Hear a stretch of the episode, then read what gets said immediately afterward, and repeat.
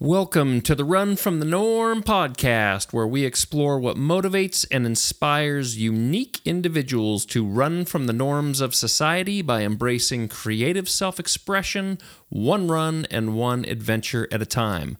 I'm your host, Jake Reynolds. My guest today is somebody I've known for decades, one of the most kind-hearted, empathetic, and optimistic people I know, Trevor Churchman. I love Trevor. He's just a super cool dude that loves his family, loves his job, and absolutely loves getting outside for a great running adventure. Trevor has ran ultra marathons, marathons, half marathons, five Ks, ten Ks, and everything in between. But the thing that truly sets Trevor apart from most is that he has managed to run every single day for over nine years now. That's right, every single day for over nine years. Mind-bending, I know.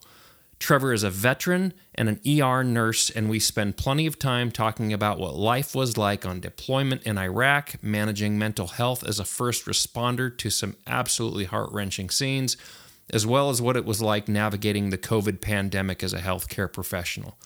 Through it all, he's kept a smile on his face, an empathy in his heart, and an Altoid or two in his mouth. Please join me for this extremely positive and uplifting conversation with my dude, Trevor Churchman. It's time to run from the norm.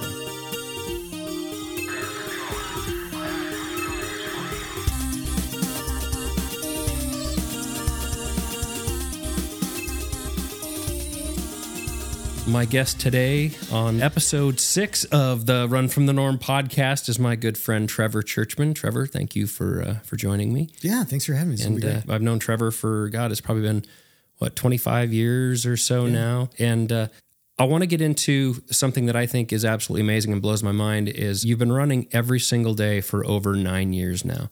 And I want to deep dive into what that looks like, what your daily routine is, how you maintain the the continuation of it through the ups and downs of life that we all hit over the course of nine years. But I'd like to ask you to start out, um, where did you grow up and, and what were you like as a kid? I mean, did you run around the neighborhood? Was it something that you enjoyed when you were young? Or actually, I didn't run earnestly until I was in my thirties. Really? Yeah. As a kid, I was an only child. Um, I'm from Jerome, Idaho, a tiny little town by Twin Falls. But no, I, I wasn't super active. I, I did, played soccer poorly for a while. Uh, I was a mediocre football player in high school. I've got an uncle who ran track, but that was, I mean, I enjoyed it. It wasn't sprinting. Something that you were interested in necessarily. No, I, I got into football because I loved sprinting and running. I just didn't realize that I could do that without getting my ass kicked. um, but no, uh, as a kid, I, I did love getting outside. When I was younger, we lived out in the country, and being an only child, it was like me and my dog. Mm. So we just go wander, you know, the eighties. So you were allowed to be feral. Like my parents would be like, see you when it gets dark, right? Right. Don't get abducted. Yeah. Come back with some dirt in your nails. Yeah, exactly. So I, I did wander a lot and get to play outside. So I, I had a good feel for it. I liked camping. Mm. Um, but really, honestly, I mean, it's also the generation where Nintendo hit. Oh, yeah. So suddenly there's a whole new world in your bedroom or inside. Super Mario Brothers, Legend of Zelda. Yeah. And my mom usually worked two or three jobs. So a lot of that time was, yeah, playing Super Mario Brothers three and jamming on that. But I had friends that li- would live a couple miles away, and it wasn't a big deal to just go outside and then have to hoof it for a couple miles. And then later, as a runner, I, I don't think I realized how important that was or how much I enjoyed it until I was doing it on purpose instead of out of necessity. Yeah, you had mentioned while we were on our run this morning uh, that you, you're going back uh, past some of these places where you said you grew up and, oh, yeah. and you have these memories and you're revisiting these places that you were. What's that like? Super therapeutic. Yeah. Um, Cause it's not always good memories, right? Like mm. you see stuff, you're like, God, that's where something bad happened. And I think there's something freeing about being able to run past it and be like, I'm good. thirty years from now, you're going to be running by on purpose, laughing, enjoying the sunshine. Like everything that feels like it's the end of the world today isn't. So going back and revisiting these places. I mean, I live in the house that I grew up in. I live in the house my mom grew up in. That's my, crazy. My grandpa grew up in. My great-grandparents built a house. What's that like? Well, my kids can't hide anything in the house. You're like, the hide-and-seek yeah. champion of the house. When we moved in, man, I was like, there might still be it. an empty bottle of Southern Comfort in the attic. But it's crazy, too, because you know, my poor wife's coming in, and she's like, I'm going to paint this. I'm like, you can't paint that. That's been yellow since nineteen fifty-two. Like, and we had a house fire. And that was one of the hardest things about going back in that house was every inch of that place had a memory f- attached to it for me. But it was also good because it was like a fresh start. Because so then when it became our house after the fire. It was our house, not just this house that I lived in and my family lived in. And like we talked about, like if we ever split up, I get the house because all my pets are buried there. Yeah, you know where the bodies yeah, are buried. Exactly, literally, yeah. So growing up there, you know, my best friend John, we've been friends since we were in preschool. Back then, you know, like chicken pox, right? They'd have chicken pox parties because you'd want your kids to get it early so they can develop mm. the antibodies, immune system. Mm-hmm. And that's how we got paired up is he had chicken pox. So my mom sent me over there to get infected and we just never go stopped get sick hanging with your out. Friend. Yeah, exactly. Go get chicken pox, come back. And then I just, we never stopped hanging out. And now our kids play and it's kind of a trip. He Do you have a lot of those uh, same friendships that you had when, when you were younger? I'm really lucky. Yeah. So I've got two friends that I've known, you know, John since preschool. My buddy Shane since like second, third grade. Wow. So it's a trip, man, because I see his kids playing and our kids are getting into a little teenager trouble and then start bitching about your kid. And then your buddy's like, remember what you were doing? Oh, yeah. You're like, oh, he's doing okay. Tiff and I keep having that conversation right now with ours, too. The kids are going through things. And she's like, well, remember what we were doing at that yeah. age? Like, but that's different. Oh, yeah. You started talking to those guys. I'm like, thank God they're not doing what we were doing. Oh, God. Yeah. But the whole community's like that, especially because I run every day. I see these little parts of town where I have all these memories mm. or forming new ones or putting things to rest. You know, one of the first things I had a friend a few years ago that I, I had deployed with who, who died. And I ran past that house because one of the officers that showed up on scene called me from there. He knew we were good friends and he kind of broke the news to me. And I remember that was a real big part of the grieving process for me was being able to run past there. Because mm. it kind of made me feel close to him and like help that grieving process of the most horrible thing in the world happened there. But if I can make it part of my run, I can normalize. It's it's not that place of fear anymore or, or grieving or sadness. Is you can kind of internalize and, and just process that. That's interesting. So what do you think it is that's giving you that perspective to look at it that way? And it's not something that you avoid altogether. Because you run, when you run a route, part of the best feeling of running a really long or, or just a hard run is that feeling of accomplishment. Mm-hmm. So I think part of it comes from from embracing that instead of running away from it is, is you're taking ownership of it. It's an experience. Mm-hmm. Every run is an experience and it's it's full of potential. Yeah. And it's the best part and the worst part. Like, let's say you're going on a trail run. Academically and intellectually, you know there's a potential that you could twist your ankle on this run. Right.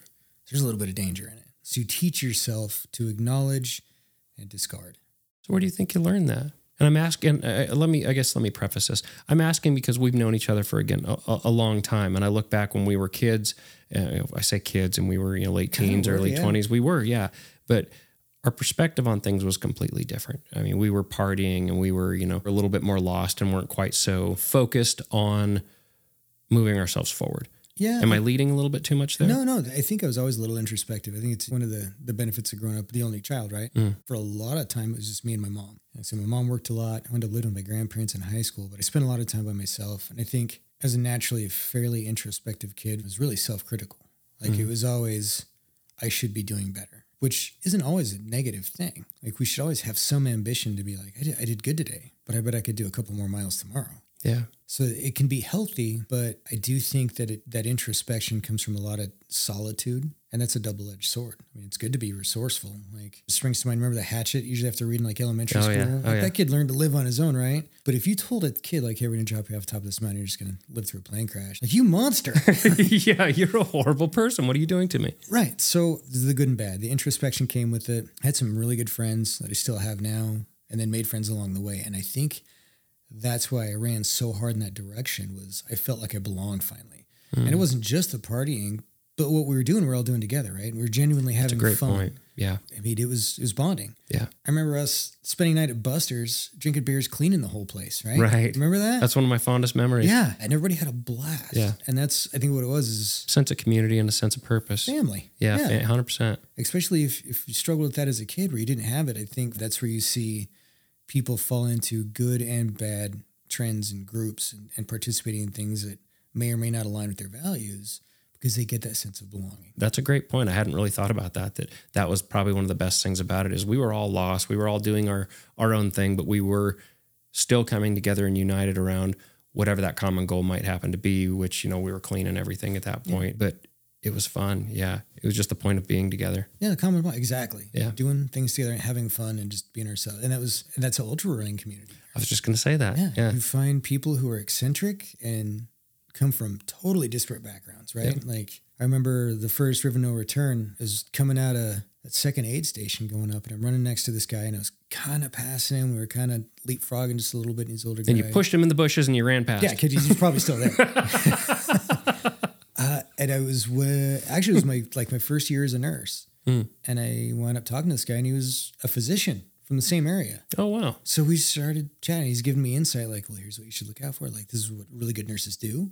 And went on for a few miles, and I headed down a path because you know it was a little faster at the time. And that's the beauty of, of that running is everybody yeah. there is generally a runner, yeah. right? Not a lot of people sign up for an ultra if they hate running. Yeah, yeah. They might hate parts of running. So you are instantly provided that sense of community. You instantly have something common with yeah. them. Like that translates directly into nursing. One of the things that I love about being a nurse is developing like rapport, relationships, even very briefly in the emergency department, especially if somebody's really agitated, right? Like if somebody, it's, that's probably the worst day of their life. If they're in the E R, they didn't want to come down there. Yeah. It's something bad prompted them. They had to go in and put themselves in a very vulnerable position where they're going to take their clothes off and strangers are going to poke them with sharp implements and ask them really deeply personal questions. And, and being able to find something in common with them is one of those first steps. A lot of times I'm getting vital signs. I'm like, where are you from? You know, or what do you like to do? Or, you know, if they've got a bunch of tattoos, we'll start talking tattoos. And you find that that common ground that can start leading to that relationship. You start building trust. Yeah. Whereas out on a trail, you know, that dude runs, you got something in common. And then you wind up having these hour long conversations on a long run with a total stranger. And then you just kind of find out you have more in common than you don't. Yeah. And then hit the aid station. Maybe one of you leaves, you may never see him again, or you may see him at the finish line or not. But for half an hour, you had this best friend to run with. I don't yeah. know. Coming out of Bay Horse, River No Return, where it just sucks the whole way. Yeah, like, it's like, straight up forever. Yeah. And you're like, I can't quit because this dude's next to me. He's jackass won't quit either. So I, yeah, I might as well keep going. Yeah. yeah. So you develop these great little mini relationships. And you talk about veterans coming back. That's the other thing is you get these relationships in the military of people with totally different backgrounds, totally different beliefs, who suddenly are best friends forever. That outside of that environment without you know, essentially trauma bonding or like they may have never even spoken to each other, but now they're super dedicated to, they're loyal to each other. You see those guys maintain those relationships forever from across the country. And, and I think running is pretty similar and you have that shared experience that's special, whether it's good or bad, because there's, there's great on both. Like there's been days that suck running, there's been days that sucked in the military and had great days on both, but you share those with people that only a handful of people that you get to talk to understand it. Same with nurses. It's it's a weird, surreal situation doing compressions and C P R, trying to save someone's life and being able to laugh, like looking at somebody across from you. And there's just the ridiculousness of the situation and how high stakes it is. Without context, it could sound terrible, but like I did last week, we had a good outcome. I talked to the lady the night before last at the hospital. She's like, man, my chest hurts. I'm like, well, that's because I broke your ribs. Because I was beating on you. Yeah, but how do you maintain that then? Because you've been through some serious shit. I mean, through the military and some of the things that you've experienced and places you've gone. And then now you've been through a few different uh, components of being a nurse, E R. You, you were lived through the COVID times as a nurse. What are you doing outside of running? Or maybe it is all around running. What it, what helps you maintain such a healthy and happy focus and outlook on things? I mean, do you, are you reading books? Are you listening to podcasts? Is it music? You're an amazing artist. Are you getting the outlet through your art? Yeah. It's like this giant Venn diagram, right? Mm. I have all these concentric circles that meet up in the middle and I'm super lucky. I have this great family. My wife who, like you think is every day for over nine years, I take off for good or bad. Part of running is you have to be a little bit on the selfish side once in a while. Right. In a healthy way. Yeah. And for the longest time, I struggled with realizing that it's okay to have boundaries. It's okay to prioritize yourself a little bit. There's a difference between the healthy level of selfish and being self-centered. Right. Yeah, yeah exactly. And you nailed it. It's okay to have boundaries. It's okay to say, no, I, I deserve the effort of putting some focus on myself every day. But my wife, she picks up that slack. Like if a kid needs picked up from school or dinner, like she's super supportive of, no, I got it. Because, I mean, on the back end, she's doing herself a favor because, God, nobody wants to see me without some run time. Without getting some run time right? in. Yeah. yeah. Tiff's the same way. It's, oh, you need to get outside. Yeah, exactly. Like, have you gone for a run yet? Yeah. Well, yeah, maybe maybe it's time. It's about time. So I've had a lot of support there. And, you know, we talked on the run a little bit about imposter syndrome. And I still get that a little bit because I show up like Wilson Creek. I yeah. was at the front of the line at starting with you and Jose Cervantes. And I was like, This is not a survivable situation. And everyone else is looking around thinking the same thing. Right. And that's the beauty of, of running. And I think it humbles you is there's always somebody a little bit faster. And if they're not yeah. in this race, there's somebody out there training who's going to be. It's a great point. And at first I was like, I got to be that guy. I, I need to work hard. I need to be faster. I need to, you know, you collect a couple medals and you're like, you feel really accomplished. But you also feel like, well, shit, now I got it. What win. do I do now? Pressure's on. Yeah. You got an ultra sign up. You look at the finishing results and you're up there. You're like, well, now I got to be that guy. Yeah. You post a picture on social media and now yeah. it's like the next one's coming, you know, people paying attention. I got to show I'm running yeah. faster. Especially people who aren't in it and don't understand, like yeah. every run's different. Like, oh, you're like David Goggins, right? I'm like, no, God, no. On the other end of that, to them, you might be. That goes back to your point of context. For people that don't really understand the differences of, you know, Goggins is kind of on a level all his own, yeah. but at the same point, to them and where they're at, what you're doing is kind of that level. Yeah, and I'm super, super lucky. I stumbled into running, literally. That's a great segue. Let's let's go with that. What got you interested in running? What caught your attention initially in the first place? And then after having that curiosity, what actually made you do it?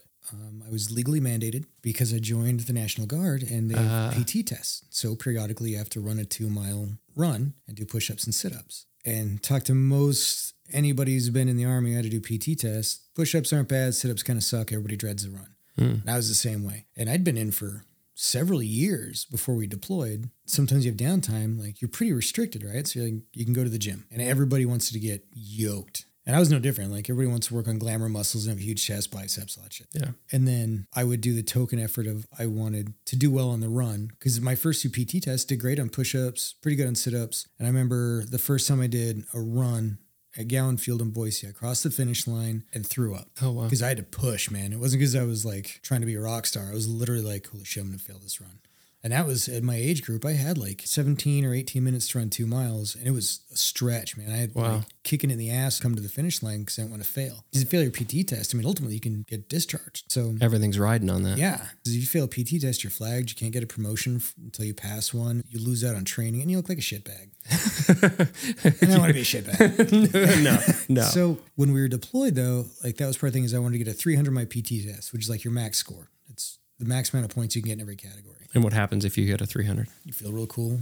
Huh? Oh, you get a little, I think I got a little patch. Oh, okay. But it also counts promotion points. But you're living in a fishbowl, right? So there's very little room for accomplishments. And that gives you just that little bit yeah. of a leg up. Yeah. And it's an environment where everybody's competitive. I was in with all dudes. We were deployed. There's a little bit of competition. Same thing at the range. Everybody wants to be the best shooter. You want to be good at P T. And there was like guys, you know, P T studs that like were benching like three twenty-five, just yoked, but generally struggled on their run. And then I figured out over time, like, because I get on the treadmill, and that's how I train for it, is I crank the treadmill up and see how long I could sustain like a six-minute pace. Huh. And then I started noticing like getting off the treadmill, like, well, maybe I'll do three miles because I was starting to get that chemical release of feeling pretty good. Feels real good yeah, when you're I feel done. Great. So I do like three miles, and I'm like, shit, that's okay. And then when we were coming home, I mean, because they try and prepare you pretty well. It's not like it used to be, I think, especially like the Vietnam guys, like literally they'd finish their tour in Vietnam, get dropped off at a bus station. All right, cool. Go. Good luck. Live. Hmm. Which is why they had incredibly high suicide rates and, and they had a really bad environment coming back to. Ours was much better. I got free coffee at Dallas Fort Worth Airport. They lined us like it was great. But they tell you coming back, like you need to find a hobby. You need to set some goals because when you get home, you are not going to feel like you are home. Do they help you with showing you how to set a goal? What's a realistic goal? Or do they just say, hey, you know, you need a goal, go figure out how to... How Pretty to, much. Really? Yeah, because you know, there's a ton of us coming through, right? And everybody wants to get home. And I remember being in line and they're like, the guy in front of me who'd deployed before is like, hey, when they're doing their questionnaire, just remember everything is no. Because if you say yes to anything, they're going to pull you aside. They're going to want to do counseling or some bullshit where you're going to get hung up for like another couple of weeks. So no matter what happened... You didn't see anything. Nothing bad happened. You're great mentally. Just sh- let me go. Shut up and get through line. Wow. Like, well, yeah, I want to get home. So that's what I did, which in retrospect, if we could change that culture a little bit and look at more as, hey, you're in this line, you have the opportunity to get a bunch of resources going home where you're not going to want to go home and drink yourself to sleep every day. Do you think that's just kind of a macho culture of it coming out or? Well, yeah. And it's just a natural, everybody wants to get through line, right? And okay. It's a pain in the ass and nobody wants to talk about it because you're also talking to people who maybe never deployed. It might be mm. a civilian counselor who's real warm and fuzzy. And I just spent ten months interact with a bunch of dudes where warm and fuzzy was not the culture. Yeah. So I didn't want to talk. You don't relate. Yeah, this guy doesn't get me. I'm be like, yeah, you know, we're taking mortar rounds or whatever, and he's like, oh, what's that like? I'm like, well, I really don't feel compelled to educate you right now, and I'm just trying to get through this line to get home, because I got to go fail a hearing test in a few minutes because I don't wear goddamn earphone. But I can but it, tell you a bunch of words, but I can't actually get across to you what the real right. experience was like. Right, because you've already done it, right? Mm-hmm. They're already going to say, oh, that's I'm so sorry. That's got to be really difficult, and they mean it, and they're sincere, and it's an inconvenience. Yeah. And I try to remember, keep that in mind as as a nurse too, is empathy is one of the most valuable skills any human being can walk around with. And it gets stronger the more you use it. I think mutual suffering is good for that. It makes you understand the idea of someone else's perspective. Yeah, I think you're you absolutely nailed it. If everybody could employ it a little bit more, I think there's a lot of problems that could be alleviated by just taking a minute and, and not even purely altruistic. Like as a nurse, I have very limited time, especially in an E R where it's fast-paced, right? So the sooner I get a patient to cooperate with me, as soon as I can help them understand, I need to get this I V started, I need to draw some blood, I need to do that so I get medication on board and get some fluids going because the guy next door might be having a heart attack, I need to get my ass in gear. Mm-hmm. That guy in the next room is not their problem. Right. They might care, but it's purely academic. So if I can develop some empathy with them and I can understand where they're coming from and create rapport with them where they genuinely feel and understand that I care, and that I'm moving fast, not because I don't care about them, but because I care about all my patients. They're a lot more tolerant with me moving fast, getting the I V started, getting these things done, because they don't get that sense that, oh, he's just trying to get out of the room. They understand I'm trying to get to the next room. That's what benefited me, was slowing down and thinking, if I had to come in here and get undressed by a stranger and then wait and wait and wait, because it takes forever doctors to get in because they're doing doctor-y stuff, and nurses are usually understaffed, right? So we're in the next room, then we come running in, and all of a sudden we're in a hurry and they're like, well, you're in a hurry now, but I've been sitting here for an hour waiting for somebody and I'm a little salty about it. If I can understand why they're salty because they've been waiting an hour and I can acknowledge like, hey man, I know you've been really patient. Thanks for waiting so long. I was tied up in another room, but you are important. So I brought your medication with me. It's a twofold benefit. It helps them feel more comfortable and helps me do my job. Yeah. And helps me move faster. So there is some selfish intent where I need to get to the next room. But in, in the way of getting what you need, you're giving them even more of what they want. Yeah. If I can create that empathy between the two of us, it's a pretty powerful thing, right? Yeah. Like, so how, how do you maintain that? Sorry to cut you off. No, go ahead. How, how do you maintain that? Because I'm assuming you're surrounded by other nurses that might not feel the same as you do, that might not approach situations the same as you do, especially when you're in this pressure cooker environment. What are you doing and what habits or thoughts or tricks do you employ to make sure that you keep yourself in that headspace? Well, I go through a lot of Altoids. I, I, I, I noticed that. We were sitting out there. I saw you yeah. rifling through your Altoids. Yeah, that's by, the by trick, the case, huh? Yeah, uh, I got that from my mom, actually. Huh. Um, I, I, th- I guess I need to buy some Altoids. You absolutely should. uh, it's been beneficial to my career as well. And honestly, you get somebody in a high-pressure environment like being a, a patient in an emergency department. They can be snappy, especially if they've had to wait. Cause sometimes they've had to wait in the lobby for hours to get back. Mm-hmm. So they're pissed off as soon as you And they're not them. feeling good. And they fire at you, and there, there's literally been times where I walked into a patient's room, somebody had like toe pain or a cough, and they're pissed off, they're waiting. I just walked out of a room where somebody died. And they're like, well, it took you long enough. And I'm like, popping open a can of Altoids and take one out gives me that three seconds. Interesting. To pause and be like, hey, from their perspective, they waited a long time to get in here. They finally got in here, and then they had to wait longer. They don't know what you just went what through. What I just walked out of. That's really interesting. I wouldn't have thought of it yeah. like that. So I can't punish them because it's real easy to be like, you know what, asshole? I just got done starting two I Vs on a two-year-old. And they were screaming oh. and their parents are scared. Fuck you, man. Yeah, and you stubbed your toe. Right. But in their world... That's serious. That's a big deal. Right. Right? Like it was enough to motivate them to incur the exorbitant, unreasonable cost of healthcare to come down, sit in the lobby, wait, get undressed, get hooked up to a machine... and then be, from their perspective, forgotten about for half an hour. Mm. So if I got treated like that, like I could see why they'd be a little pissy. Sure. And I have the advantage of working in healthcare where I know chances are the next room, something's happening. Yeah. So Altoids give me that pause. That's and, really interesting. Yeah, it's it's all tools for empathy. Well, and that kind of ties in where a lot of people react and they don't take the time to respond. To your point, you have that can of Altoids and somebody's snippy with you. You're giving yourself that mental moment to slow down and consider your response rather than snapping back and being like, you know, well, fuck off. I, you know, you have no idea what I just went through right now, and, but I'm in here and I want to take care of you. So if you get over yourself, you know, let's get to business here so I can get to the next problem next door. Right. Super interesting. One of the things I pulled out of school is bioreaction, right? Your sympathetic versus your parasympathetic nervous response. And that's usually what they call it, is fight or flight. And it talked a lot of, it's called a bioreaction where, you know, Tiff kicks in the door right now, we're both going to, like, your heart rate shoots up, your eyes dilate. Like, you have that physiological response, which is evolutionary, right? Like, responding to predators and fear. And, yeah. and that's stimulated largely by emotion as well. So learning about that clinically helped me manage it more when somebody bites my head off or a doctor yells at me for something I have no control over. And I want to go back at him and be like, look, asshole. And I'm like, okay, he's also got a full caseload of patients, and maybe he's stressed out because something isn't going right. Like, and if I snap back, what's that gonna? What's my ultimate goal? Yeah. And that goes same back to ultra running. Like, ultimately, the biggest thing that I've taken out of running is the person I'm most competitive with is myself. And my biggest goal coming out of a run is I just, I just want to have a good run. Maybe we'll jump into in there. So when you were first kind of getting into running more, you said you line up and you're looking at the people around you, and I don't belong here, imposter syndrome, which we've all struggled with. At what point through your running journey did that start to shift to where you were like, I'm okay with it. I'm okay with who I am and my place in this and what I'm going to get out of it? A couple of things. Part of it was running. Part of it was some, like, the E M D R therapy we talked about. Mm. And for those, because I, I oh, wasn't yeah. as familiar either, can you explain a little bit what E M D R th- yeah, therapy so is? Yeah, so E M D R is fascinating therapy, and, you know, counseling is different for everybody. It, it affects everybody differently with varying degrees of success. For me, I had into it, had another counselor recommend it. We talked about it with some of our social workers in the E R because we talked about trauma patients because we get a lot of psych and veterans because we tend to be guinea pigs, right? Get blown up in I E Ds for ten years in Afghanistan, gave a lot of research. E M D R is the same way. And essentially what it does is it uses both hemispheres of the brain and helps neurologically reprogram these memories that I had no idea would be so profoundly linked huh. to things that happen when you're a little kid to the way you behave today is essentially in this vast, beautiful network in your brain. And they're all connected. And I think we tend to think of memories as these individual chunks of our lives that are stored on a shelf in our head.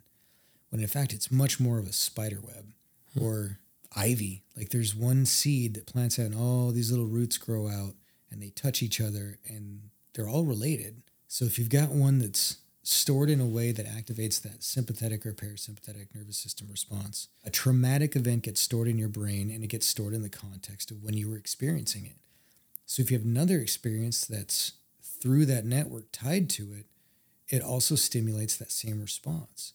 You may be totally unaware of it, but your heart rate's going to speed up. You're going to have anxiety because your brain is telling you that you are in an unsafe environment and there is a threat. And that's hard to live with every day. Do you think over time that becomes so convoluted and there's so many different spider webs tied together that it's easy to even lose track and have no immediate knowledge of what the specific cause of oh, it all is? Absolutely. That's one of the most fascinating things about doing E M D R was, was learning things that are linked that I never in a million years would have put together. Hmm. And a lot of E M D R is like, okay, where are you at now? You're like, well, I'm, I'm six and I'm in my bedroom and this happened. Like, okay, you're in a safe place, blah, blah. Hey, where are you at now? And you're like, oh shit, I'm like twenty-five, living in Twin. Like, why would that be related? Like, you have to pause, like, why would that be related? Hmm. But they are. And sometimes it's just because the way they're stored in your brain is they touch each other.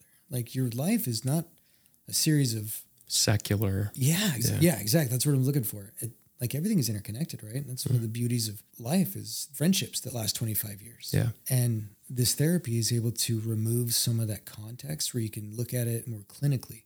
You can experience it, but you no longer have to re-experience it. Instead of just re-experiencing, you can work through. Instead of living it, you're watching it on T V. Hmm. It was super helpful for me, and it is a trip. I mean, like I was telling you, social workers, like, it's like doing ketamine, man, because it alters your perception of reality, and it, it truly does. I'm going to have to look into that more because it sounds extremely interesting, and I also think that as we get older, you get more introspective, and, you know, where am I now? How did I get here? Is this the person I want to be? Am I... you know, moving myself in the direction that I want to go, but you don't necessarily do the work that you need to actually kind of step yourself back to work through the things that you probably never worked through in the first place. You've just maybe bottled them up and, you know, pushed them down and pushed them here and, and not really given it the full consideration of they might be driving you in a direction that you might not want to go. When you look at runners, we're notorious for, oh, I could walk it off. Yeah, right. But you look at how much effort we put into, like you're talking about getting older, I think one of those things you start looking more at preventative maintenance, right? Yeah.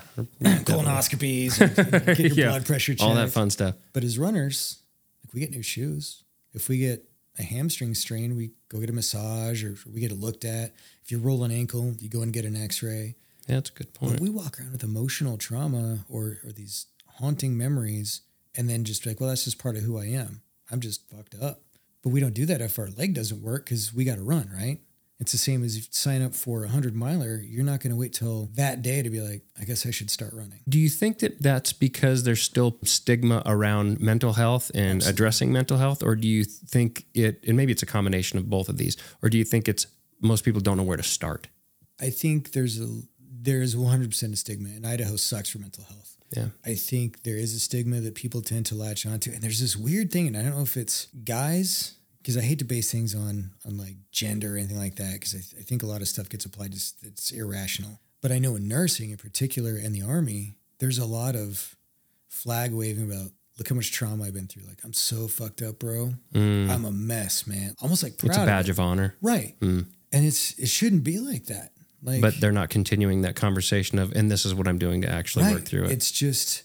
And I was guilty of it, man. I mean, you get paramedics together, E M Ts, real E R nurses. It's war stories. Like, oh, I saw this guy, man, like twelve bullet wound. Like, the worse it is, the more traumatic it is, we talk about it. And, and I think it's kind of a, a backhanded way of sharing. Like, working on an ambulance, I sit with paramedics and E M Ts. We start telling little war stories. And a lot of it's like horrible things to endure. There's one scene that, that I wish I had known about and been way more open to counseling when it happened. But long story short, is a guy that was in a fully engulfed vehicle, and I had to get him out afterwards. I was a new oh, guy man. in an apartment, and it was like on We Were Soldiers, man. I'm trying to pull this guy out, and meat's just coming off my hands. Oh, my goodness. Terrible, right? But for the longest time, that was like a badge of honor for me. Like, I survived this. I did this. And so when we're all sharing stories, we're like, oh, yeah, you did the burn guy? Well, check this out.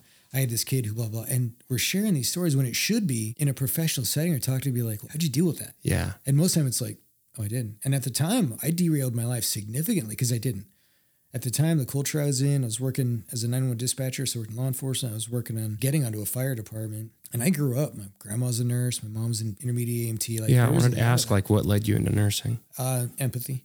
But at the time, the culture, especially working with law enforcement, was, we'll just go drink whiskey and, hmm. and not talk about feelings. We'll just get super trashed, and then it'll be fine. And just nobody will talk about it. And I wound up just grenading myself emotionally, wound up losing a job, because that was the thing, is everybody wanted to be John Wayne, right? Like, you just go drink and party and pretend like it doesn't bother you because that's how you show how tough you are. Yeah. And then later you blow up and kick the dog across the living room because something happened that was completely unrelated, but nothing like that is unrelated. If you don't deal with it, everything moving forward has been touched by that. Yeah.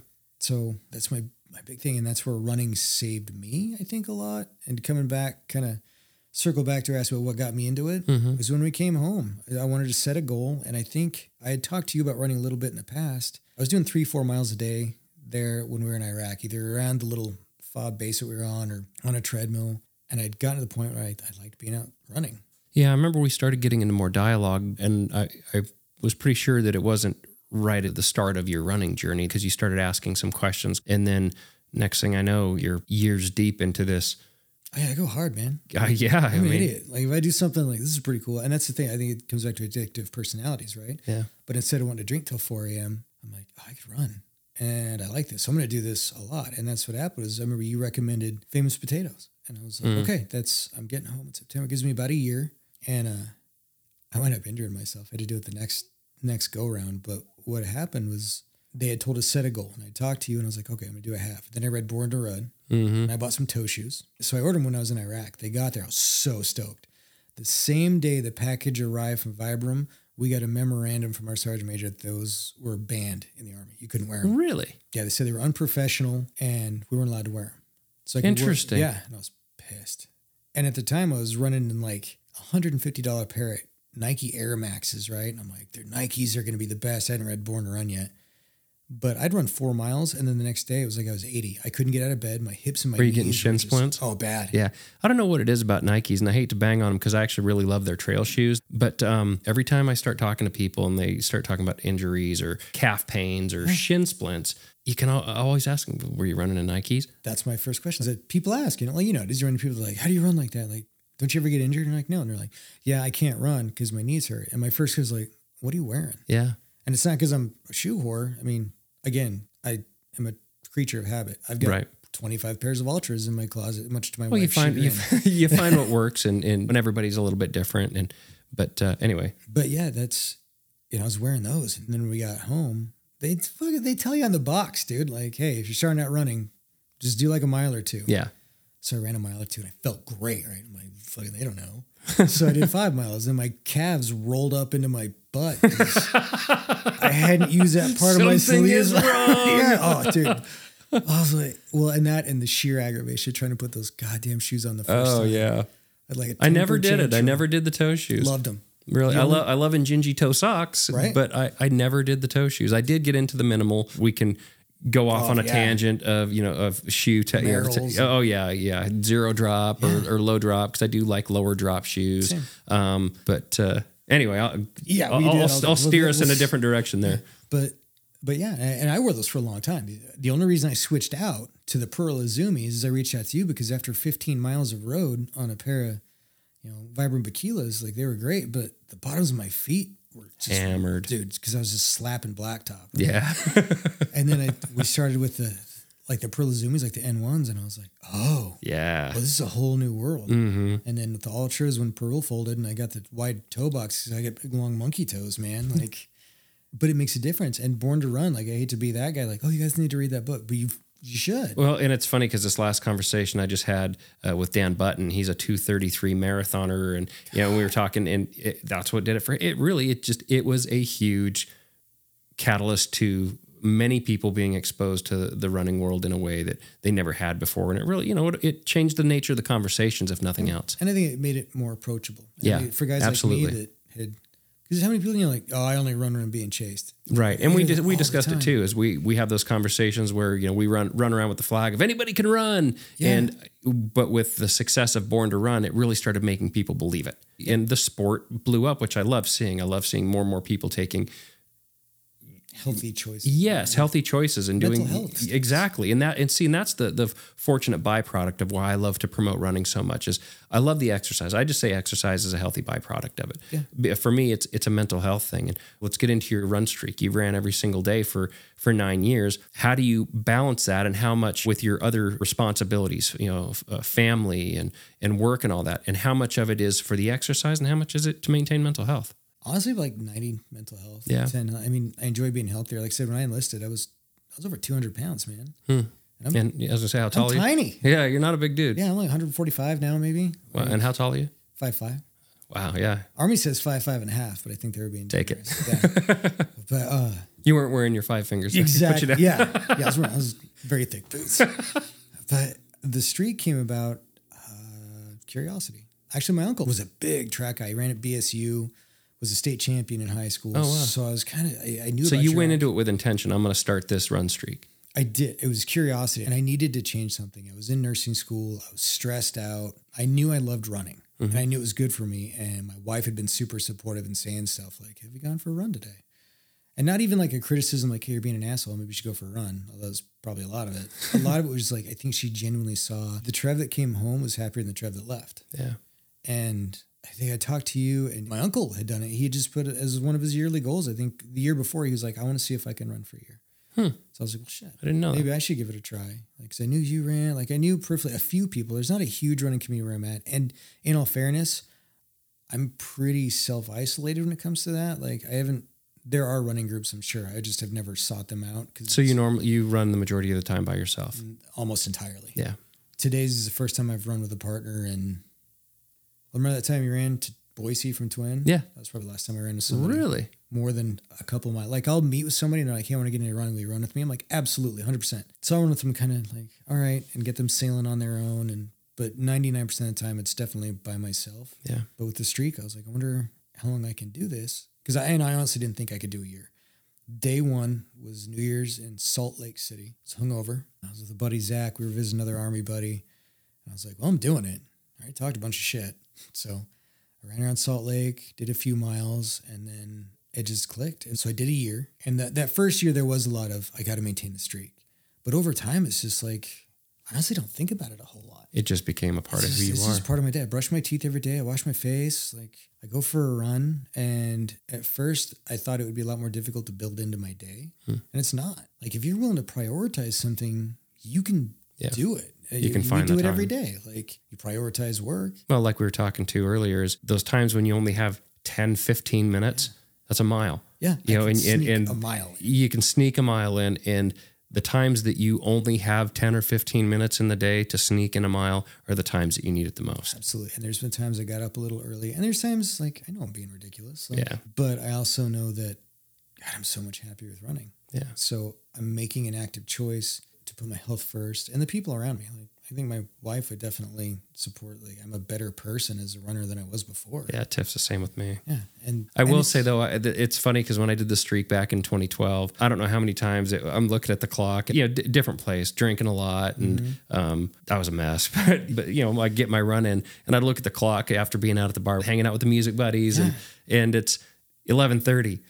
eleven forty-five, and we're creeping up on midnight. I remember one time, Grant and I, I hate to admit this, I made him pull over while I was still in my jeans and my Converse. I don't know how many runs I did in my jeans and Converse because it was last minute, and I just take off I have booking with done. six or seven minutes left to midnight, hauling ass to make sure I got it in before that's the, like my the stroke. Fear. Then I was like, okay, I'm going. I'm going to keep going a few more I miles now. Yeah. yeah, and that's how it starts, is especially those runs where you're like, I don't, God damn it, I want to run today. Yeah. Because I have them too. Like, and I, oh, yeah. We all have those days where I don't want to.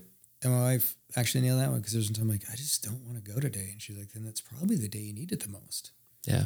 And she was exactly right. And then I think it was supposed to be one of those, all right, I'm going to go out and do like four or five. And then fifteen miles later, I get home. I'm like, thanks, babe. Yeah. Like, needed that. Yeah. one hundred percent. And then there's those times where it's negative temperatures. We've had negative temperatures lately, or deep snow, or one hundred plus oh, degrees. And, And like today, you know, it was dumping on us, that's and great. Walked outside. And, you know, we didn't even look at each other, you know, a second time. It's like, there's no question. No, are we good. doing it? It's like, yeah. And we enjoyed the hell out of it the, the whole the, way. And it ended up being what? ten miles. Yeah. That's the freeing thing about like deciding it's going to happen, is it takes away the pressure of the debate, right? That's yeah. So when you're talking to people like, are you going to run today? You're like, well, obviously.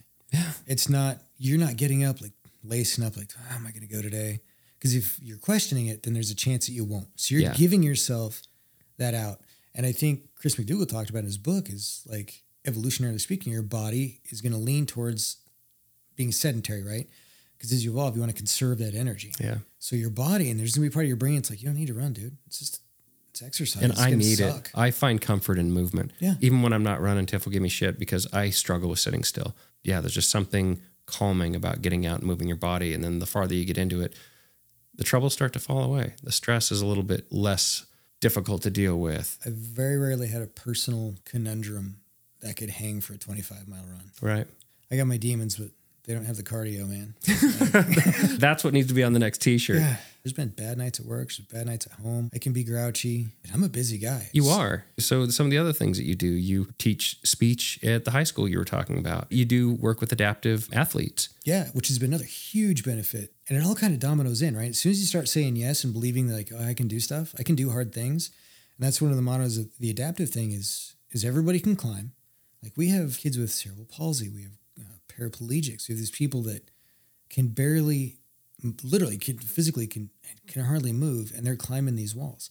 They might be in a suspension rig that we set up that we help them get up the wall, but like the glee and joy of helping people exercise and move, like that's the thing is I was never like an A D H D kid. Like I wasn't running all over the classroom. I was I never had that issue. I was really lucky, but it didn't come for me for a place of, oh, I can't sit still.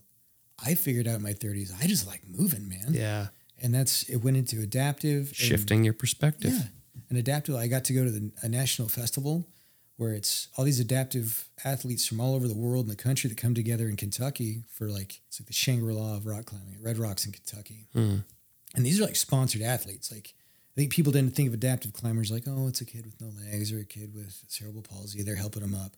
These are guys that are sponsored by major climbing companies that are doing like five eleven routes that I couldn't do on my best day, and they're just cruising it with one arm. Wow. There's and I'm guessing guy. There's no question in their mind that whether they can, it's they are going to right. do. Oh, dude. And working with visually impaired climbers, and nobody makes fun of the handicap more than disabled people. They are hilarious and cynical and sarcastic. Like I could just go on and on about stories of these amazing people. It was cool. There's the guys that I with, we were sitting around the campfire and we're talking like, it was a very surreal feeling. If you felt like the odd man out, we're the weird kids in class because we don't have any disabilities. We've got all our limbs and extremities and, and no major diagnoses, and we're the weird ones here. It's wow. super neat, and it really is good for your context and your appreciation. Humbling. Yeah. Well, and goddamn, I'm a lucky dude. Like, and that's the way I look at my running. Part of the reason it's been easy to maintain a streak is every run I see something that I wouldn't have seen if I hadn't left the house. Every trail, you just run around Jerome. Like, I run the same four miles. If I have to work and I woke up late, you know your route, you know how long it'll take. Eyes closed, man. But yeah, every day there's those. something else that I didn't see. And it might be something really good, something really bad. But generally, it's always a lot of people wave. I try and wave as many people as I can. I had somebody who used to give me shit about that because uh, I wave at everybody. And nice. Th- yeah. And, I thought and it was just me. Oh, no, I wave at everybody. And he was like, you know, they're not waving back. And I was like, you know what? But I still be waving. Mm. I, yeah, I will wave at everybody. But the ones that do, it makes your day. You see their face light up, light you up. And uh, there's not enough of that. People are too lost in their own thing that they don't take a moment to even make eye contact and, and, and share a smile or a wave. I remember being in a real dark place when I was younger. I remember being feeling really isolated. Like, if I just had one person that wanted to say hi to me today, that would be great. So when I started running and waving, like, I might be passing that dude who's feeling the same way. And if I throw a wave and he waves back, like, that altered the shape of their day just a little bit. Yeah. Like, somebody waved to them. They're like, somebody acknowledged that they're a person and they're alive. Yeah. And honestly, that might have been exactly what they needed. Yeah. And in a little town like Jerome, man, like, now I see familiar faces. I know cars. You're that guy. Yeah. And I used to have all these farmers would pull over because I'd be out in the middle of nowhere, right? And like a twenty mile run. And these good old boys pull over like, you need a ride, man? You okay? No, I'm out on a run. They're like, on purpose? On purpose. Like, yeah. And they're like, oh, whatever. And they drive off like shaking their head because there aren't that many people out running around Gooding County or Jerome County out in the middle of nowhere, just waving their arms and singing along to with a smile. Oh yeah, yeah, I love it. Running's given me that too. Is especially with like nursing, we see bad things, mm. but like even with running, your legs might be tired or you're thirsty or whatever, but you get to run, right? Yeah. And nursing's the same way. As these bad things happen, but I get to be a nurse. I worked my ass off to get that job and that education, and spent the money, and incurred debt. And like I jumped through a lot of hoops, put my family through. Me going from, because I had a career, I was a nine one one dispatcher. I was good at it. I made pretty good money.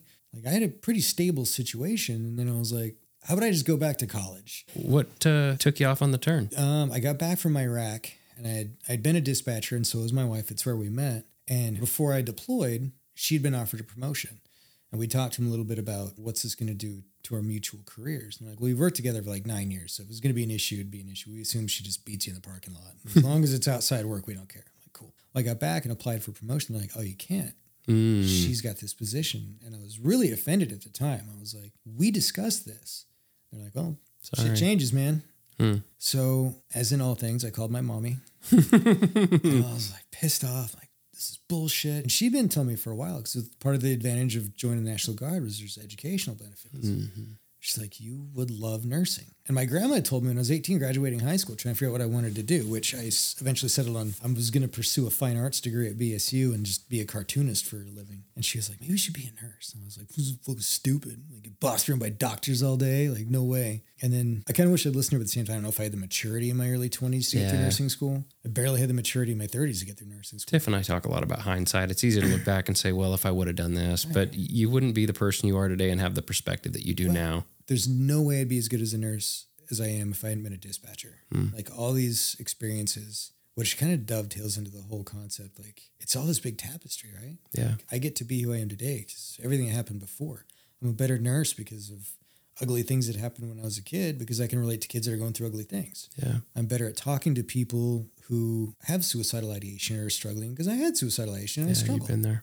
Yeah, I can share that. So being able to empathize, get back to that, is this huge theme that runs through. And the more you experience good and bad, the more you can share. Because you can sympathize with somebody. Like menstrual cramps is probably not something I'm going to be able to empathize with. I can sympathize. It's going to suck. But if I tell my wife, like, oh, I know how that feels. Yeah, you've lost all credibility. She's like, get out of here. Like, and how egotistical is that? It's right. Just to assume that you know how somebody else is feeling. You've never right. been through it. So the more good and bad we experience, the more empathy we can have. That only comes through getting out and experiencing things. I know what it feels like to be super dehydrated on a long run and feel like you have to pee every thirty seconds, but you can't pee because you're having bladder spasms because you're so dehydrated. I know what that feels like. So if somebody comes in and talks to me about it, I'm like, no, I get it. Yeah. Like, that sucks. You can share a story. And again, then you're immediately building some some, right. some trust right there. And that's the thing is we all have this interconnectivity that mm-hmm. is just waiting to happen if we can find a way to find that. Yeah, it's waiting for the communication. It's waiting for the, somebody to start the dialogue, to to even have the curiosity or, again, back to the empathy or the compassion to say, hey, how are you? And if you're not good, why are you not good? And start asking those probing questions to actually get a better idea of what they're trying to get across to you. Yeah, because we all ask, is there anything I can do? And we mean it, but essentially it's putting the weight on that person. Like, you yeah. think of something that I can do for you. Tell me what it is, and maybe I'll do it. Yeah. And they're already struggling. So it's better to just share that experience of, what are you going through? This? Oh, man, I know how that feels. Great you point. Have to be careful not to get into that territory of making it about you, right? Like, you don't yeah. want to be self-centered enough to be like, oh, you're going through that? Well, let me tell you about when it happened to me. But if you're willing to share, like, oh, man, I, I know that feeling, and still maintain that focus on not just them and patronizing, but you as a team. And that goes to the art of the conversation. And that's something that I ex- explore a lot, even in these dialogues with these conversations, is I really struggle with how much do I share in the interaction, because the last thing I want to do is steer away. And there is an art to that conversation, to your point, where it's you're trying to give them safe space and say, not only do I understand and here's why, and give them the the reason, you know, your experience, but then shifting it back around to, okay, I've shared this with you, but it is about you. And I want to hear more about you and, and what you're thinking and feeling, so I can figure out the best way to help you. Yeah. You're giving them enough where you've got a little credibility. Yeah. And I used to be a lot worse about that. It's something I struggle with sometimes, because I get so excited to share, like, oh, dude, I went through that too. Yeah. Our favorite thing to talk about is ourselves. Yeah. E M D R helped tremendously with that. Because hmm. I remember friends being like, it's not about you. And at the time I was like, eh, fuck you.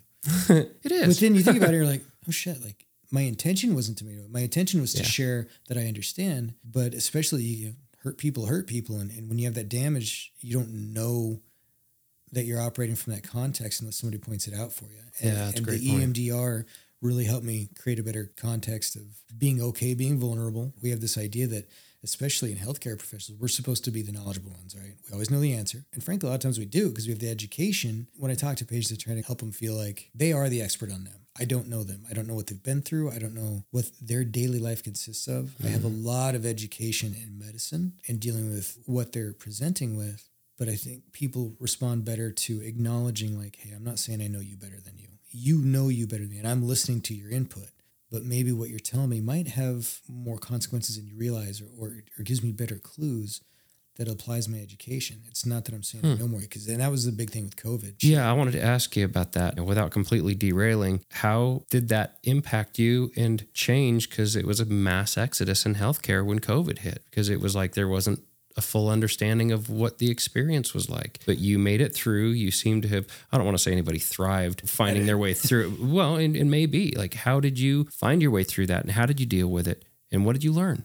Well, I had a bit of an advantage. I worked in the E R. I C U got it bad, right? Mm-hmm. In my experience, and every nurse's experience is different. In mine, where I was at, more people died in I C U than died in the E R. And the E R's kind of like, you see a lot of Fight Club memes, because tend to be a little more fast and loose. And, and honestly, it's pretty scary at the beginning, because you had to wear all this P P E, right? We're in like multiple mm. masks and gowns, and nobody knew. The only thing I equate it to is when we were talking to the veteran nurses who were working when the AIDS pandemic hit, right? Because they didn't know what it was at first. Initially, it wasn't called AIDS. It was just, oh, it's in the gay community, which was horrific. You look at the consequences of that is they didn't take that disease seriously, because it was this marginalized society. Mm. Whereas COVID was equal opportunity. So everybody. It got a lot more attention, and it went fast, and people were dying, and there were so many rumors about how you could get it and what happened. And, and then it became a political thing. Mm. You know, the vaccine came out, and then holy shit. Yeah.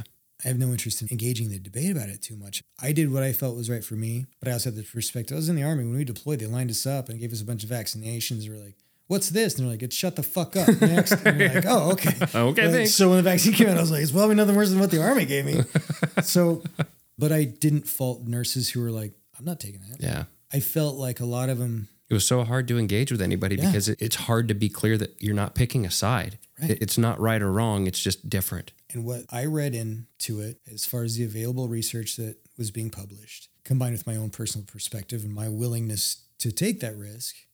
Like, I lived next to a burn pit in Iraq. I breathed in dead people. I did a P T test with ashes falling on me. Mm-hmm. I've had worse things in me than an F D A-approved vaccine that, yeah, probably got rushed a little bit. But when they're stacking bodies in, in trailers, you kind of have to you move to do the something. Yeah. But I also don't fault the people that were like, I'm not comfortable putting this in my body. Yeah, I can respect that. Everybody had to make their own individual decision. Mm-hmm. The only part that got difficult for me was when it became this super political tribal thing of, oh, you took the vaccine, you're a piece of shit. Yeah. You're a sheep. I heard that all the time. Oh, you're just a sheep. You can't think for yourself. I'm like, no, I did think for myself. I just came to a different conclusion than you did. And I had patients arguing with me at the front desk in the E R that COVID isn't real when fifty feet away from me, there were people dying on a ventilator from COVID. There was a guy, this really happened. This guy's screaming at me like he didn't want to wear a mask. COVID's bullshit. They just made it up, and there was a guy two seats down from just coughing. He's like, well, I've got it, and it feels pretty real. Mm-hmm. That's what disappointed me so much as I saw, and it wasn't just in patients, you know, nurses, and, and a lot of them, there was, a, there was walkouts because it was handled poorly by some people. It, it was that lack of empathy because yeah. from an administrative purpose, they want to protect as many people as they can. They felt okay saying you should have the vaccine, so they mandated it. See, a lot of healthcare professionals are like, who are you to mandate to me? Right. And rightly so, especially we're Americans, we're fiercely independent. I didn't fault anybody on any side. I just kind of stayed to myself and didn't engage because I did what I felt was right for me and my family. And I'm not, and uh, my smile wasn't because I found any humor in it. All I'm thinking is, how many Altoids did, did you Holy have? Shit. How many boxes did you have? The worst part was wearing the mask and the, how many Altoids I bopped against the mask for. I was like, oh, shit, God. Right. Need another one. And actually, yeah, COVID saved me a lot of money on Altoids, so I couldn't eat nearly as many because I always had to have a mask on. Oh, my God. And there is humor. Like, that's one of the things from nursing, and I think it's like running is we have this dark sense of humor, right? Yeah. You hear guys laughing and talking about being on ultras running overnight and hallucinating. Oh, yeah. If you're the average person, like, hey, you're going to be so exhausted that you're going to hallucinate. Not only are you not going to quit, like, we're going to laugh about it, and you're just going to keep going. People are yeah. like, you're out of your goddamn mind. yeah. But you're here all the time. Oh, you're crazy. I like, feel sign crazy. Sign me up. Yeah. And that's... You're going to trash your feet. You're not going to be able to walk for a week. Right. You know? Oh, oh, dude, so right like now, laugh. So you can see my toenail. That's the first one that's ever done that. Really? Ever. Like, because I read, I'm like, maybe I'm not a real ultra runner. I've never lost a toenail. And then a few weeks, I ran that that twenty-seven miler sending it to the canyon. Uh-huh. I got almost like, my toe hurts. And I was like, oh, I'm a real runner. I, did I think it. I'm going to lose a toenail. It. Oh, my God. That's funny. Yeah, it's, but where do you think you're going to go with the streak? Is it just going to continue on in oh, yeah. perpetuity? You know, not going to hit ten years and say, okay, I hit ten years. I'm going to take a break. No, because there's no appeal to me in taking a day. Yeah. Being able to run every day isn't like a goal. It's a blessing. Yeah. Like, I'm right there with you. Cause like we talked about, I got back on my streak and it's been well over a year and I haven't missed a day through, you know, every, and, and I absolutely love it. Whatever inclement weather happens to come, I look forward to that it, yeah. it, because it's different. It's something, it's a new challenge. If the snow's a foot deep, like it was, you know, a few weeks back, it's okay. Now I'm high stepping and it's leg day. Yeah. You know, today we're, we're getting wet. Well, you know, I've been through a lot worse, yeah. you know, it could always be worse. It's, it's not raining ice. Kentucky, yeah. it rains ice. Oh, this is snow in Kentucky. It just shoots icicles from the sky. It's ridiculous. It's like daggers. Yeah. I was at Fort Knox. I remember being like, you guys don't even have good snow here. This oh my sucks. Gosh. I always equate it back to, uh, you know, we were talking about dark times. Um, those points in life were, without going too deep into it, I kind of shared a little bit of, you know, where I was at personally at some points in my life and, you know, curled up in a ball on the floor. It just felt like nothing was worth it anymore. Yeah. And everything else in context is not that fucking hard. And I hate to say it so matter-of-factly because, you know, we all have, have difficult things that we have to to struggle through and endure. But by context, to your point, it's a celebration every time I get to go out the door, yeah. whether it's a short run, it's a long run, whether it's a race, whether it's self-supported. And like you, I run most of the time alone. It's it's a meditative thing for me, yeah. and it's or it's an adventure. I want to go out and just, I want to look around. I don't want to take my time, and I want to experience whatever I happen to have for that day, whether it's, you know, a twenty-five mile run across town, like you're saying, to get a cup of coffee or yeah. whatever it is. It's you come back and you feel like you've accomplished something and you were just in such a better space that everything's a little bit better. Everything's a little bit brighter. Well, and I think, yeah, because I've been in that same space of nothing's worth it. And the root of that is you're saying, no, I'm not worth it. Mm. But every day I run, I'm sure I'm worth that. Yeah, right? Like, that's a great I, point. There's so much in our lives that's out of control. Like working in an E R or, or any job, really, something's going to happen during the day that you can't plan for. You could be on your way to work and somebody runs a stop sign, you get hit. The whole direction of your day has changed. You can't control that. But if I go for a run every day, I have at least some ownership of part of my day that, and my run might change. I might get turned around. Like I know we're kind of short on time. You want to hear my cool cat story? Oh, we got all the time. You okay. tell me. So one of the many, many, many benefits I've had from running is I went out and run, and it's when I run pretty frequently, it's a little seven miler. I go out to a little blinking light intersection and I come back. It's just an out and back. Normally I hate out and backs, but this one, it's just the right distance for before work. And it's familiar and lots of people wave because I've been doing it for years now. So I get a lot of, there's this dude, Jimmy, who drives a mail truck and he'd always just lay on the horn and throw devil horns out the window. Nice. And one day I was headed out before work and uh, I work nights. So it's like, you know, four in the afternoon, sunshine, it's beautiful. And in between songs, like I hear this like meowing sound, like a yowl. So I stop and I look around. I'm like, because you have to run that many times, like, you know, it's like something's if, if you walk in your house and something's been moved, mm-hmm. you just kind of know something's off, right? So that's like how familiar that route is. So I stop and look around, and this kitten comes out from underneath this bush. Like, one eye's all boogery and mm. it's kind of dragging itself. I'm like, I can't leave it here. Like, it would haunt me. I did that and I brought home a deer. That's right. I related deeply to that. How long ago was that? Oh, God. That was, I don't know, eight. Um, no, not even that long ago. Probably six, seven years ago. Right. But you come home with this. Packed that thing down the mountain on my shoulder, put right. it in the car, brought it home. Yeah. So I showed up, this kid, and it was probably like two and a half miles into the run. So I scoop it up and it's yelling. So it's obviously hurt. So I'm like, well, I head home with it. And every step, it's yelling. So it's like this endless stream of, yeah, I know, I'm sorry. No, God, stop. I know. Like, so we get to the house, and, and our dogs are pretty cat friendly because we had a cat. But I didn't know about an this angry, cat. excited, yeah, stranger cat. So I knock, and my wife's like, why does it sound like there's a wild animal outside our door? I'm like, look what I found. And poor Chris, I'm like, come in. I'm like, hey, I got to get to work. But Here you had, go. We had a kennel. I'm like, so I'm going to put this kitten in the kennel, a little bit of water. I'll take it to the vet in the morning because the vet's already closed. And she's like, oh, okay. I'm like, it's got to quiet down. Like, it's we just got to get her comfortable. So I leave for work, come back in the morning. I come inside. I'm like, hi. She's like, your cat has not stopped since oh, you no. left. I'm like, oh, shit. I'll take it to the vet. I'm so sorry. So I take it to the vet, drop it off. And they're like, whose cat is it? I'm like, I don't know. Like, I just found it. On the side of the street. Well, who do we call? I'm like, I guess me or my wife. Like, just give us a call and let me know. I'm going to bed. I've been up all night working. So I go home to go to bed, and I get up that afternoon. I come out, I'm fixing my coffee. My wife's standing there. And I could tell, like, uh-oh, something. She's got something to say. And I'm like, hey, did the vet call? And they're like, yeah. Your one thousand dollars cat's having surgery, and it'll be ready to come home in about two weeks. Oh, so my gosh. That's your cat, asshole. Wow. Yeah.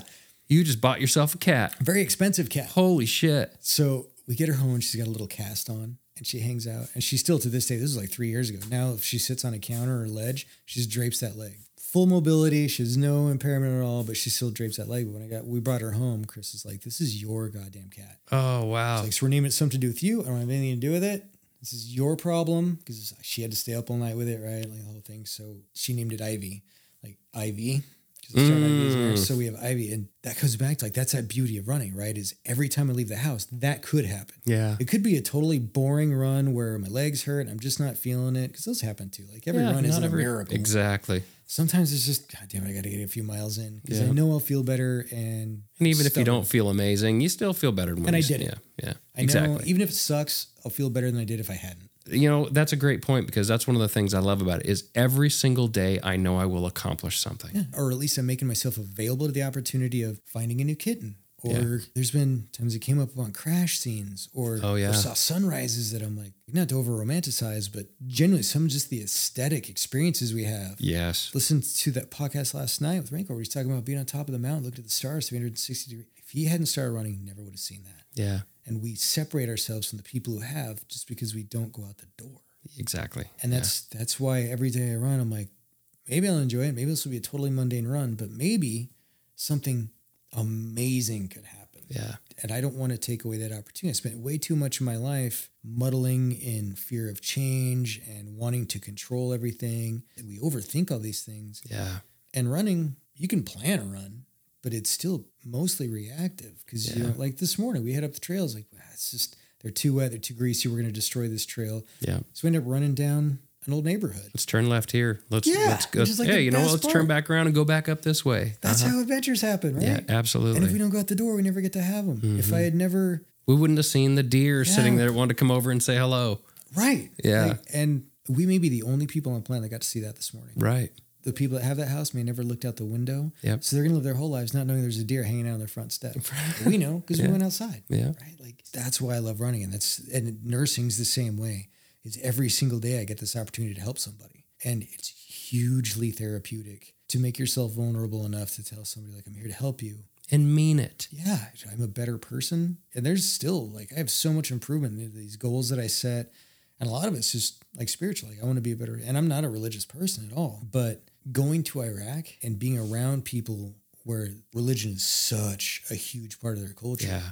I may not feel that. I may not agree with a lot of it, but I can respect their faith. Yeah. The same way people respect, oh, you guys run every day. Holy shit, that's amazing. Well, not to us. It's just part of my day. Yeah. Right? It's like saying, oh, you tie your shoes every day? You brush your teeth every day? Which not everybody does. Like, I'm sure you get plenty of patients that miss the boat on that one. But if you make these extraordinary things as part of your day, they're, they don't have to be extraordinary. They get to be the ordinary, wonderful things. Which actually, it's something I've been thinking as we're having this discussion, and I, I'm you know watching your mannerisms as you're you're sharing all these amazing things. it ties into something that I think is absolutely beautiful about you, is knowing where we were when we were younger and seeing where you're at now. That truly it's beautiful about you is how absolutely authentic you are. There is no pretense or false bullshit. Like, you are just fucking comfortable with who you are and the skin you're in. And part of this whole experience to me is all about authenticity, because we all struggle with it so much, and there's no effort on your part. You are just truly authentic and who you are and happy with it and comfortable with it. And I wish, I wish I had more of that, to be honest with you. It's, it's such a beautiful thing. It just, it floors me, man. Thank you. First of all, like that's, thank you. Um, and I think authenticity comes from, I genuinely love a lot of the things I do. Like, there's a lot of things about myself, like, you know, it is like, there's a lot of internal things that you want to fix. Yeah. If you were genuinely doing that, that self-examination with the goal in mind of being better and not just being self-critical and punishing yourself. If it's a goal of critiquing, not criticizing, there's mm. a big difference, right? Yeah. And, and I think if we can find the joy in it, because you choose to do it, right? Can you imagine running an ultra with somebody who just bitched the whole time about they hate running? Like, why'd you sign up for this, man? Yeah, I'd create distance. Like, you have the opportunity to find joy in really miserable things. Like, you find a lot, especially in the E R, emergency medicine, this is bullshit. This patient doesn't need to be here. You have the same thing as a dispatcher here, people. This is a bullshit call. They shouldn't have called nine one one. And yet we tell people, if you have an emergency, call nine one one or go to the emergency department. Yeah. We train them since they're kids. If you have a problem that you cannot help and you need help in an absolute emergency where there's no one else to turn to, come to us, and then we'll treat you like shit for it. Mm. And I see how it happens, man. I do. But I also have been really fortunate enough to have the context of being able to, like, yeah, they're here for ankle pain, which means I don't have to start an I V. Nobody's going to die. They're probably mm. not going to poop on me. This is, this no poop so in easy. Your pocket. Yeah, like, find the joy in what you do. And that's where it comes back to. And we all life. Have the opportunity to change if we if we choose to. You're going to embrace either a sedentary life where all this experience goes by outside, or you can stand in it. And yeah. Some of it's going to suck. There are going to be days that it rains, and every trail leads up yeah. forever. But I'm thinking of all the runs, seeing the sun come up down at Zion.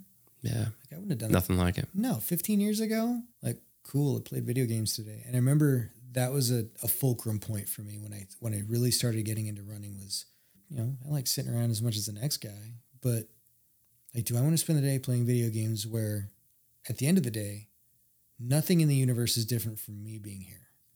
Or I can go for a run and I can find a cat, or I can wave yeah. at somebody. And if I wave at one hundred people and one waves back, like, I'm yeah. relevant, right? Yeah. And if I if I never choose to do anything, then I, I never choose to be anything. Yeah. But you got to get out and get in the game. Yeah, man. That's where everything's happening. That's at. It. All right, brother. Well, we're going to wind this thing down. I'm going to ask you a couple more questions here. Please. Um, I know that you're a huge music fan as well. Uh, yeah. So I want to ask you, if your life was uh, had a musical playlist, what would be the title track? All right. So I go hard for Everlong, man. Yeah, I'm a Foo Fighters guy. I remember seeing them live was like a life changing Amazing. Thing. Yeah, I took my son. It was like one of his first big shows. My wife took him to see twenty-one Pilots, but his first like rock show. Because that's what I think of the Foo Fighters. That's like old, like you think of rock bands, right? Like Dave they Grohl. Are the quintessential yeah. like rock band. Yeah, um, but it's hard, man. Like why that song? Because it jams, but it's beautiful.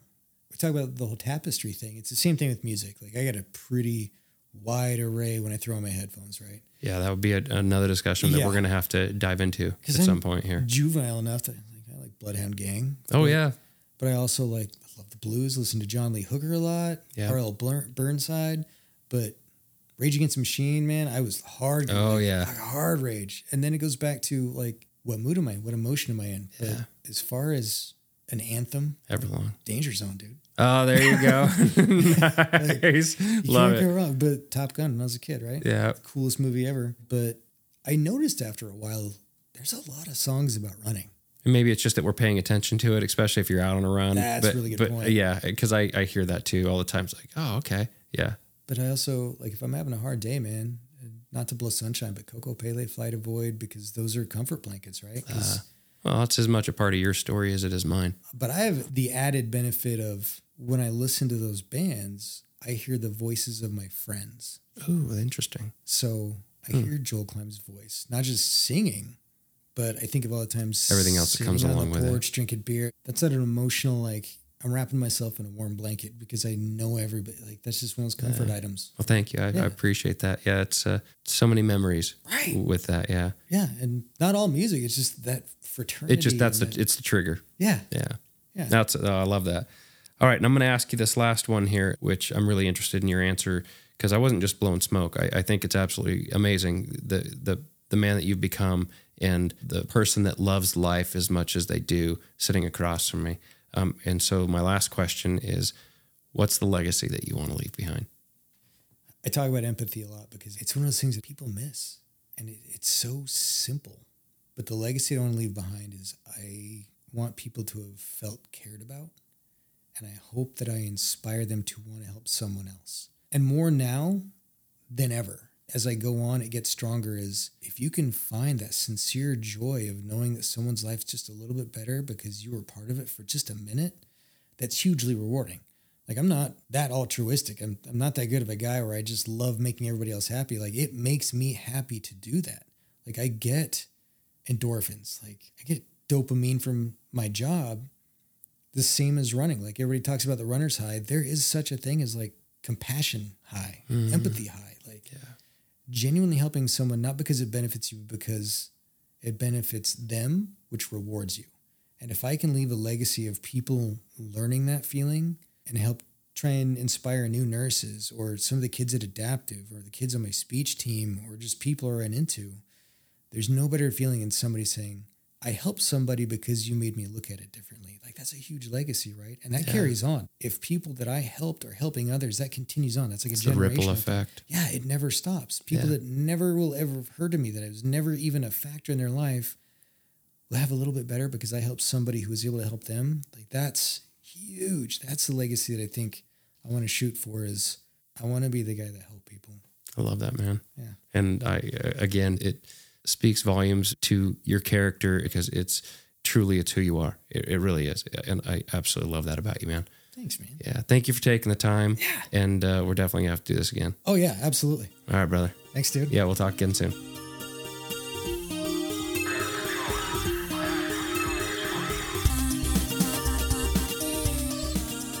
And that's it. I want to extend a sincere thank you to my good friend and guest, Trevor Churchman. And as always, I would also like to extend my sincere appreciation to you for taking the time to listen to this episode of the Run from the Norm podcast. I hope you were entertained, and most of all, I hope you found value in this conversation. I know I did. You can find more episodes on your favorite streaming platform, and you can also learn more by typing in w w w dot run from the norm dot com into your preferred web browser. Remember, getting outside for even fifteen to twenty minutes a day can do wonders for your mental health, and our mission with everything we do is to motivate with compassion, listen without judgment, inspire with curiosity, one person at a time. I hope we have succeeded. Thanks again for listening, and watch for the next episode of the Run from the Norm podcast coming soon. Stay authentically you, and get outside and run from the norm.